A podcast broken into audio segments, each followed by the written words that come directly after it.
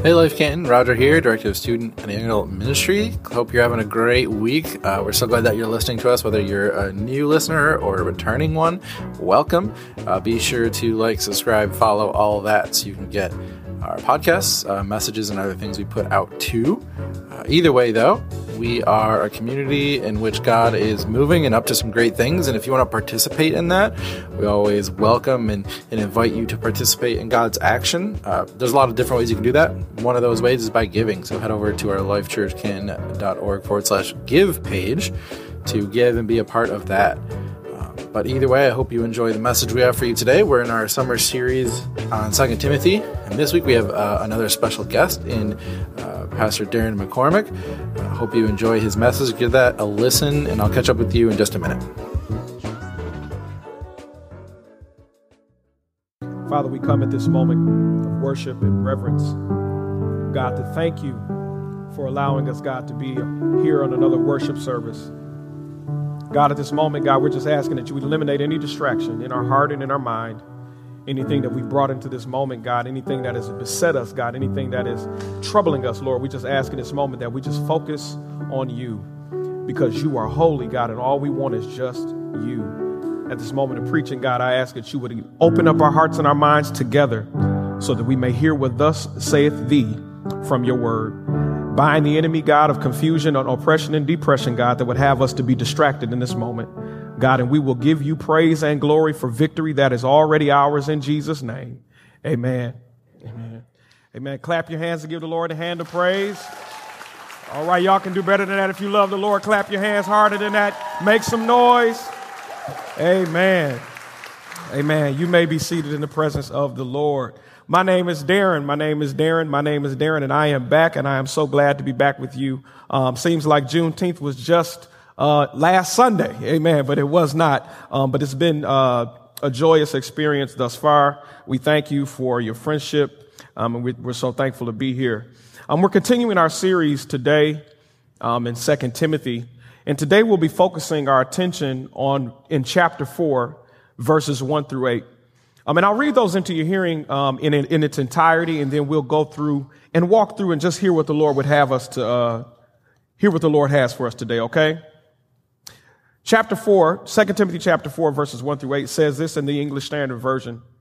I charge you in the presence of God and of Christ Jesus, who is to judge the living and the dead, and by his appearing and his kingdom, preach the word, be ready in season and out of season. Reprove, rebuke, exhort with complete patience and teaching. For the time is coming when people will not endure sound teaching, but have, but having itching ears, they will accumulate for themselves teachers to suit their own passions and will turn away from listening to the truth and wander off into myths. As for you, always be sober minded, endure suffering, do the work of an evangelist, fulfill your ministry. For I am already being poured out as a drink offering, and the time of my departure has come. I have fought a good fight. I have finished the race. I have kept the faith. Henceforth there is laid up for me a crown of righteousness, which the Lord, the righteous judge, will award to me on that day, and not only to me, but also to all who have loved his appearing. If you'll allow me to tag this message with the theme or with the title to gather our hearts and minds and, and your prayers around, I'd like to throw with us, go with this theme today, a charge to keep I have. A charge to keep I have. As we continue our series in 2 Timothy today in uh, verses, chapter 4, verses 1 through 8, Paul is now making his final turn in his personal letter to his protege or spiritual son, Timothy. Paul, being the great writer that he is, begins his conclusion by zeroing in on the case that he has been making for three chapters. And Paul, being a good writer, and for those that are still in school, I'm going to tell you like my speech teacher told me in sixth grade. A good writer understands the purpose of the introduction, the body, and the conclusion. The introduction, tell them what you're going to tell them. The body, tell them. The conclusion, tell them what you told them. And so today we see that Paul is telling us what he's been emphasizing for now, like I said, three chapters by zeroing in on the case that he's making for this one word, endurance. And rather than further unfolding the idea of endurance, Paul is, is doing what I'd like to call he's landing the plane. Paul is tying his argument up in a nice, neat bow. And what we need to know today also is that Paul's mortality and therefore eternity provides the backdrop of our text today. Now I'm going to tell you today, before we get to the text, I'm preaching to myself. Last night or yesterday afternoon, a month long process terminated um, with me being elected as the next lead pastor of a very prominent and strong Baptist church back in my hometown of Benton Harbor, Michigan. And I'm going to tell you the truth. I am terrified. I'm terrified. And so today, as I look at the words of Paul as he is preparing his, his, as he, as he has his mortality in front of him, as he's giving encouragement to his spiritual son, I can't help but, but, but, but, but take this in today to understand that this is about endurance. Anything that we desire to do for the Lord, anything that God has given us to do in our lives requires endurance. And so two things Paul wants us to know or understand about endurance. We'll find those, that understanding in the text. First, we'll begin with verses one through five. We'll see that verse one says, I charge you in the presence of God and of Christ Jesus, who is to judge the living and the dead, and by his appearing and his kingdom. The first thing that we understand is that the solemnity of this charge is anchored in the audience of the charge. He says, I charge you in the presence of God and of Christ Jesus. By using the word charge, Timothy is receiving this charge likened to a witness being sworn in before testimony in a courtroom. Timothy is being sworn in, and the audience that he's been sworn in in front of is God the Father and Christ Jesus. And he anchors the motivation of his charge by letting Timothy know that Jesus Christ will be the judge of the living and the dead. Meaning that the works that he is being charged with will be judged by Christ Jesus. And not only that, but he's anchoring it on the other side of our discussion of the second coming of Christ because he's saying by his appearance and his kingdom. The standards by which he's being charged and the charge is anchored in the motivation of the fact that eternity is the backdrop. He's not receiving a charge in merely being commissioned to do a work on behalf of Paul. But Paul wants Timothy to understand the necessity of endurance is because eternity is at stake.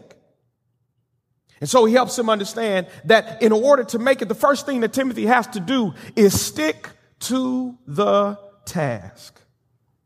Stick to the task. Verse 2 says this is the task that he is supposed to stick to. Preach the word. Be ready in season and out of season. So he defines the task of preaching the word, be ready in season and out of season. What is he to do? Preach the word. When is he to do it? In season. When it's appetizing, when it's timely, when it's convenient, when it's in style, or when it's going to be well received. But also out of season, when it's not palatable, when it's inconvenient, when it's unpopular, or when it will not be well received. Essentially, Paul is telling Timothy that he must always be ready to preach the word. Listen, circumstances aside. What is the method that he, in the manner in which he gives him this charge? We'll see that also in verse two. Paul is telling Timothy to firstly, to firstly understand that he's supposed to preach the word to be ready in season, out of season. Now he, we understand he's supposed to reprove and rebuke. Rebuke means to chide, to censure, or to blame. Correction is also a part of this understanding, and it's to convince or to reprove is the word that's used here, and rebuke. Paul is telling Timothy to guide a person or guide the church to, pro- to the proper path of obedience and faith. Secondly, he tells him that he needs to rebuke, which means to chide or censure or to blame. He is supposed to, as the pastor, stop wrong behavior or belief. And lastly, he tells Timothy that the manner in which, in the manner and method in which he is to carry out the task, he's not only to reprove or to correct, he's not only to rebuke or to identify wrong, but he's also to exhort or to encourage. Meaning to encourage means he's supposed to literally give courage and come alongside those in his congregation. He must do all of this with complete patience and teaching. That means that he must muster up enough strength in the Holy Ghost to reprove, rebuke, and exhort with complete patience, which means full patience, and doctrine or teaching. He must teach them. He must do all this with patience so he can muster up what he has to ground his teaching in, which is the word of God. The King James Version said with complete patience and doctrine. Why? Verses three and four tell us why. For the time is coming when people will not endure sound teaching but having itching ears, they will accumulate for themselves teachers to suit their own passions and will turn away from listening to the truth and wander off into myths. Now, when looking at this, for me, a question rose. Why give him a charge and no favorable conditions to carry it out? For the time is coming when people will not, will not endure sound teaching, but you just told me to to teach them with all complete patience and doctrine, reprove, rebuke, and exhort. But they're having itching ears. They will accumulate for themselves teachers to suit their own passions. So they have no interest in hearing the word of God. They only want to hear what makes sense to them and what, what makes them feel good. And they will turn away from listening to the truth of the word of God and will wander off into myths. You want me to tell them two plus two equals four, but they want to believe two plus two equals five. You want me to carry out the charge to preach your word, but you haven't provided favorable conditions. Why give someone purpose? This is the question that I ask when I'm reading this text. Why give someone purpose and nowhere to work it out or exercise it? Why fill me? And this is the question that I've been asking myself ever since I've, I've, I've come to this area and I've had uh, struggles in ministry of finding placement and finding uh, uh, attraction, if you will, with ministry and with, with opportunities to excel and to do what the Lord has put in me to do. Why fill me with possibility and potential and place me in a social situation, a family situation, or a financial situation that makes the actualization of my purpose so much harder. I don't know if you're here today and you feel the same way. God has put something on the inside of you, but the conditions are not favorable for the exercising of that. But I want to point something out to you in the text that blessed me. Can I point that out to you? It's the word for. The word for. Now, in my initial reading of the text, I thought the word for was insinuating for your information, additional information, context, if you will. But the, but the answer to this question is in the word for because the word for is actually translated because. Timothy is being, is being charged to preach the word to the ends of correction, rebuking, and exhortation because his audience, his congregation, and his immediate social context, and even the broader social cultural situation that he's in would not be favorable to the truth. God set it up that the purpose he put in him would match the predicament that he would find himself in. And the purpose that God gave him was the antidote or the solution to the problem that existed. This blessed me, church. Our task or charge is not hindered by our predicament. Glory to his name. Oftentimes it is that our task or charge bolsters our purpose because our purpose is fashioned for our predicament. That blessed me. So often we think that our predicaments hinder our purpose negative situations or unfavorable uh, social context or unfavorable conditions in our lives hinder our purpose from being able to excel.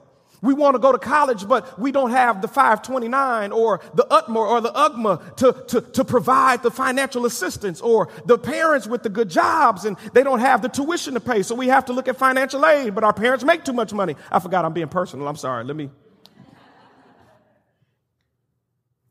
We want, we want to have a family. We want to build our lives and we want to do things. God has impregnated us with possibility, but we have no way to exercise it.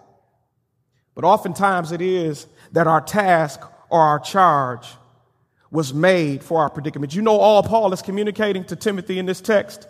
You can handle the predicament. You can handle the predicament.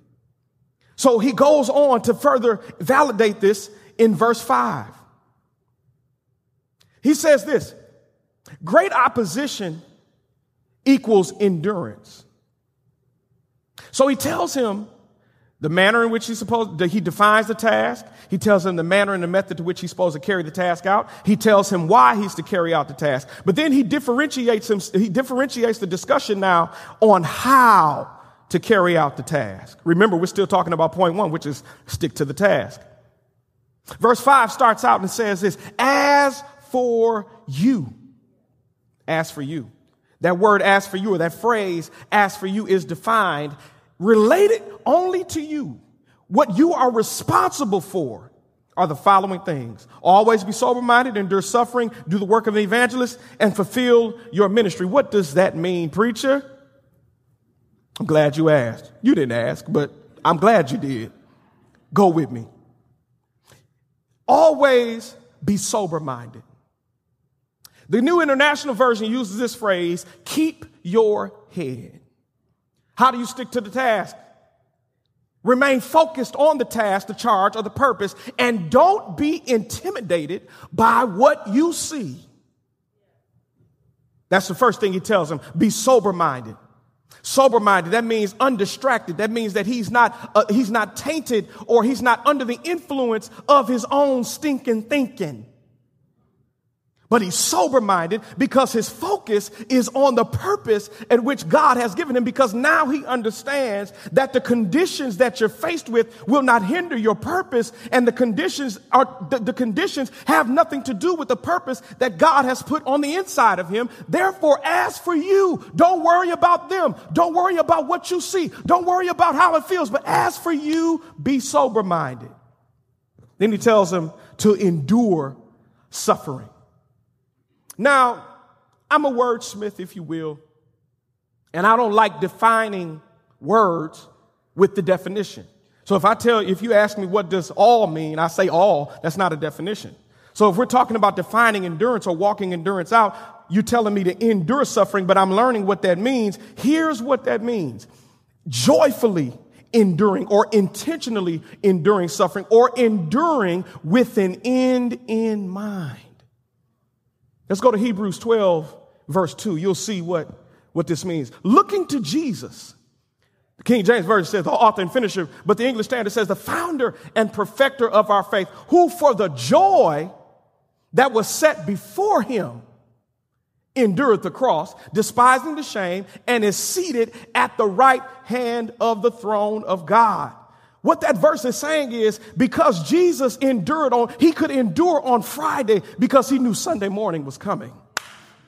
The joy that was set before him was the resurrection, so he could endure or take the pain of the cross, despising the shame, and now is seated at the right hand of the throne of God. Joyfully enduring means that you are enduring with an end in mind. You can see the goal. I can see the purpose. I can see where I'm going. My circumstances don't look like it. My bank account doesn't look like it. My body doesn't feel like it. But Lord, I will, I will endure because I see the prize. I see where you're leading me. I see what you're doing in my life. And if I can see it, God, I thank you that I can joyfully endure it. He tells him this to do the work of an evangelist. Now, if you go back to verse 7 of chapter 1, you'll see that he tells Timothy, and this is not on the teacher screen, for God has not given us a spirit of fear, but of power and of love and of, of a sound mind, or as the English Standard says, of self control. Do the work of an evangelist means to tell the good news of Jesus. But you're telling someone who is shy to go tell people the good news of Jesus. Because the purpose that God put in him, the challenging circumstances require him to use the gift that he probably wouldn't have if circumstances were favorable. You ever thought about the fact that maybe we're in certain situations in our lives because God knows that the only way he'll get some things out of us is if he forces us into situations where we have no other choice but to walk that certain thing out. You hear what I'm saying? You didn't know, you didn't know you could cook or make, I, there was, listen, my wife can make a meal out of anything. I look in the refrigerator, I'm like, there's nothing in here to eat. Like, we got to go to the store. There's nothing in here. My wife can go in there and you hear some pots clinking and clanking, and, and before you know it, dinner ready. What dinner? I'm, what am I saying? I'm saying that in situations or in circumstances, y'all know about in between week, right? You know, when you get paid bi-weekly, you got that in between week, you know, and sometimes money started looking funny and change looked strange. Amen. And so my wife is in a situation where it's like, she was like, well, we had to eat something. Because circumstances put us in situations where, where we have to do work that we wouldn't normally do. We find strength that we didn't know we had. We find strategy we didn't know we knew, we didn't know we could come up with. We find, we find peace that we didn't know we could have, even though circumstances all around us, or we're able to do things we didn't know we could do. Be an evangelist. I didn't know I needed to be an evangelist, but the situation requires that he's an evangelist to tell the good news of Jesus. Fulfill your ministry or make full proof of thy ministry. Carry it out until the end. Don't just keep your head. This is how you endure. You keep your head. You stay objective. You joyfully endure suffering because you have an end in mind. You have a goal in mind. You have the, you have your sight set on the prize of God.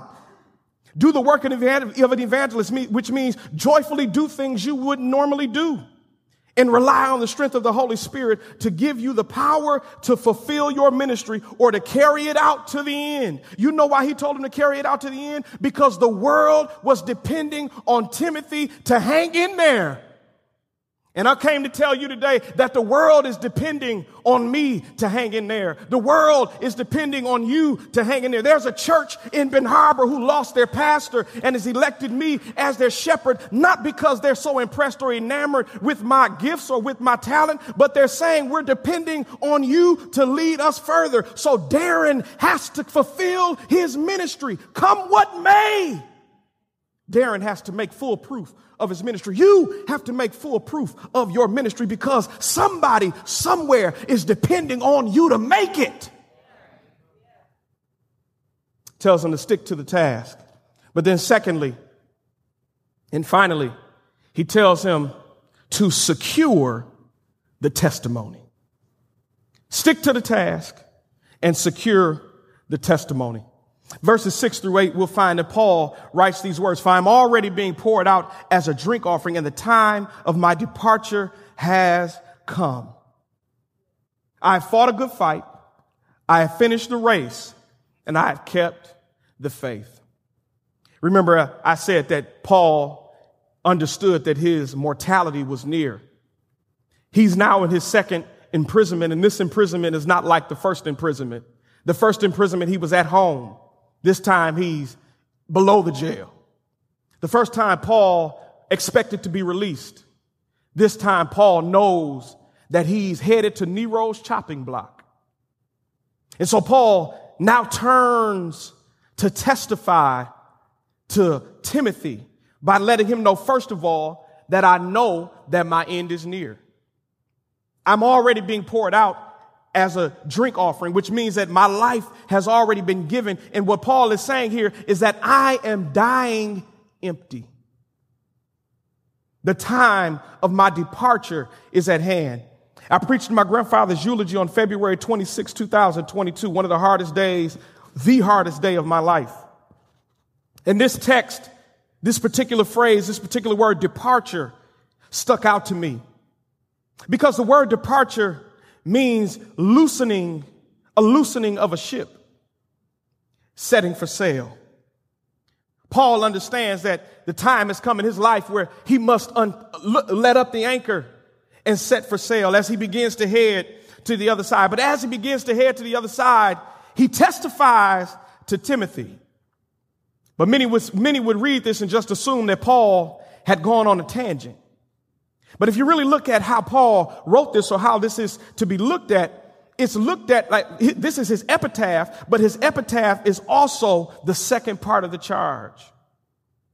He says, I have fought a good fight. I have finished the race and I have kept the faith. What he's really saying here is, I have, so you must. He's saying, as I near the end of my life and I know that Nero's chopping block is in, in view, eternity is now next for me, I have fought a good, remember this is Paul concluding his letter. I have fought a good fight. I have finished my, my race and I have kept the faith. First, Paul declared, I have fought the good fight. Therefore, you must fight the good fight. Paul described his life in similar terms, except the focus and the discipline that he employed were like a soldier fighting for a faithful cause. He gave his life only because, only to the cause of worthy devotion to Christ Jesus. He stayed with this fight through the rigors, the sacrifices, the persecutions that we discussed two weeks ago, and the deprivations in order to receive the victor's reward. Next, he tells him that I have finished the race, therefore you must finish the race. Athletic competitions were as popular in the ancient world as they are in our own. Most people were familiar with the training and discipline necessary to succeed in athletic contests. Paul viewed the successful completion of his life before God in this very way. And this was the very thing that he asked of Timothy. This is all any of us can do. The only thing that we can do is finish our own race. God calls upon each life in different details. He calls upon each of us with different details and specifics, but the desire of faithful endurance is the call for all of us to make. We finish the race one step at a time. You get your degree in school by going and finishing the semesters one semester at a time. You finish the semester one class at a time. You finish the classes one week at a time, one class at a time, one assignment at a time. You build your marriages one day at a time, one circumstance at a time, one year at a time. We build our businesses one decision at a time. We build our lives by making decisions, small steps every day. If there was a survey done in the room of those who, who may be a little bit more older or mature, they will tell you, you don't make it to any point in your life by looking so far ahead that you lose sight of the, few, of, of the right now, but you take it one day at a time. My grandmother got up every morning and she would say, Lord, I thank you for one more day. She would go to bed at night and say, Lord, I thank you for keeping me one more day. One day I asked my grandmother, I said, Grandmother, I want to be like you and grandfather because you all have faith that I've never seen before. And she said, Baby, you get it one day at a time. We finish this race one step at a time, choosing to testify of God's goodness and grace by living rightly every day. There's a song by the, the, the, this group called the Caravans. If you, you never heard the Caravans, just go look them up and look this song. It's a beautiful song. It says, this is the, these are the words, Lord, keep me day by day. And then finally, Paul concludes this remark, the I haves and the you must he concludes it by saying, I have kept the faith. Therefore, you must keep the faith. This is summarized. This summarized what all of the other phrases had described. In life and in doctrine, he stayed the course and he stayed the course with integrity and with a steadiness of faith and fidelity to the Lord.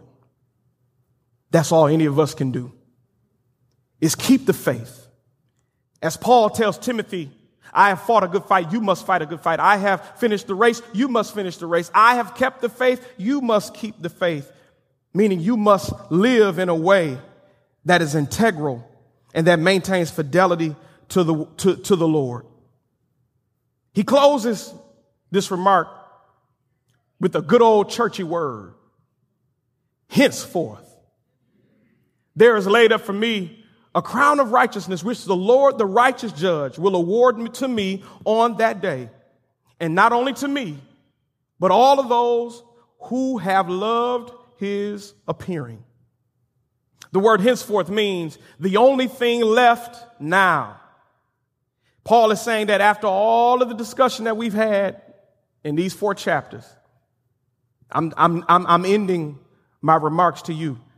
I'm ending my personal encouragement to you because now, henceforth, the only thing left for me to do now is to go get my reward, my crown of righteousness, which the Lord, the righteous judge, will award to me on that day. But look, he reaches back to the first verse and lets him know that he, remember, we opened up with the idea that eternity was in the backdrop, but now we're closing with eternity in the backdrop. Not only to me, but also to all who have loved his appearing.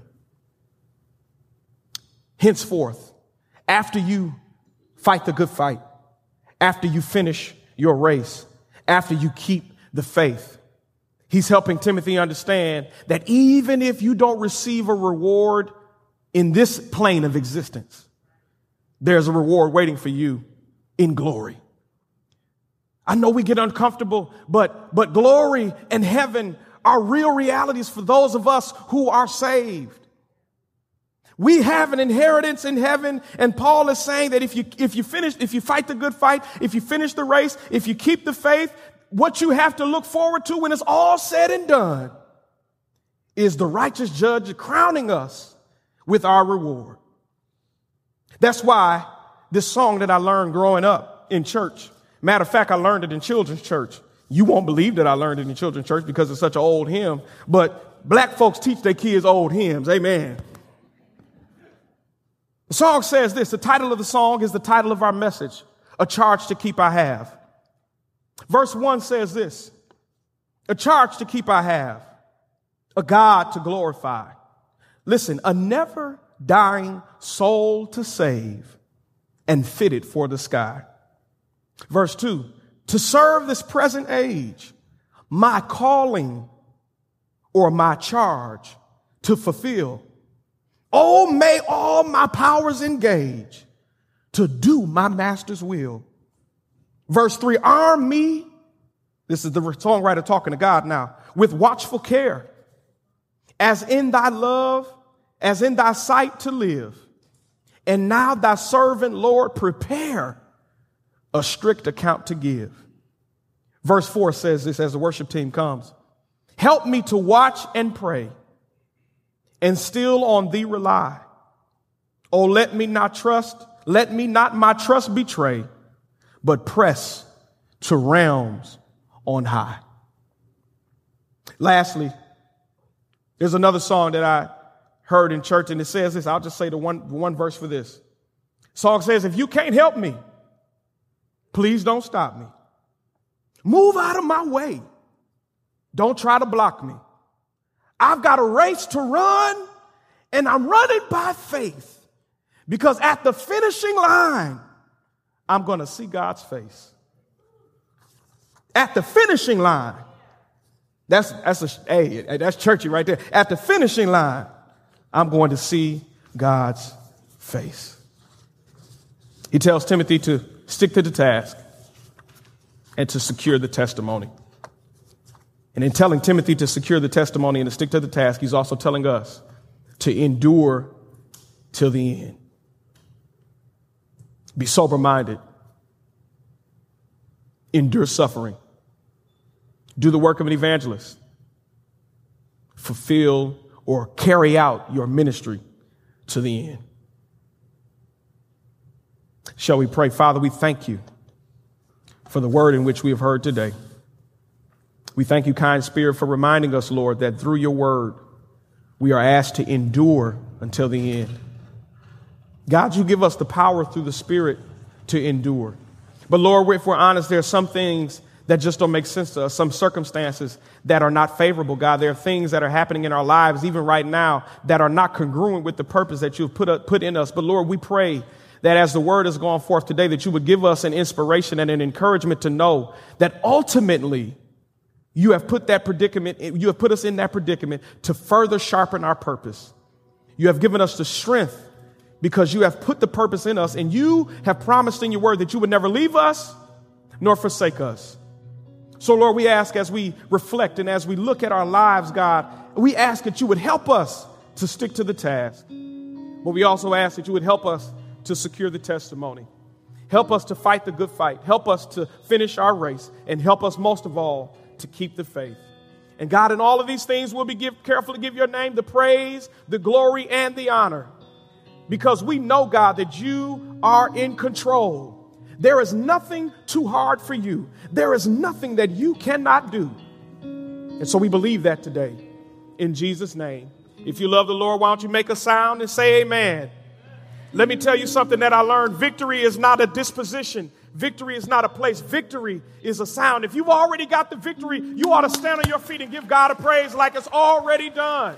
Whatever it is in your life that you need God to do for you, you ought to stand on your feet and give God a victorious praise like it's already done.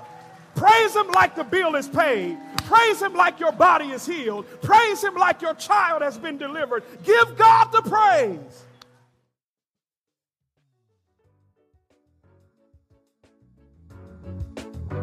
Enjoyed that really powerful message on God's calling and, and some of the ways that He prepares and sends us out, as modeled to us in life of Paul and Timothy.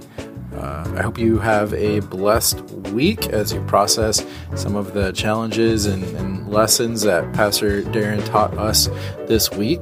Uh, but if you are also trying to process anything else and you need prayer or support, please reach out. Uh, this is a community where you belong to God, so you belong to us uh, reach out on a connect card and let us know if you need prayer or, or anything else, or just reach out to one of us personally um, to connect. Um, we'd love to get you plugged in and, and to hear your story uh, and get to know you. So, hope to hear from some of you this week, but otherwise, I hope that uh, this week you hear some of God's calling on your life and the ways that He has prepared you to live out that calling uh, in, in some of the situations He may be calling you to.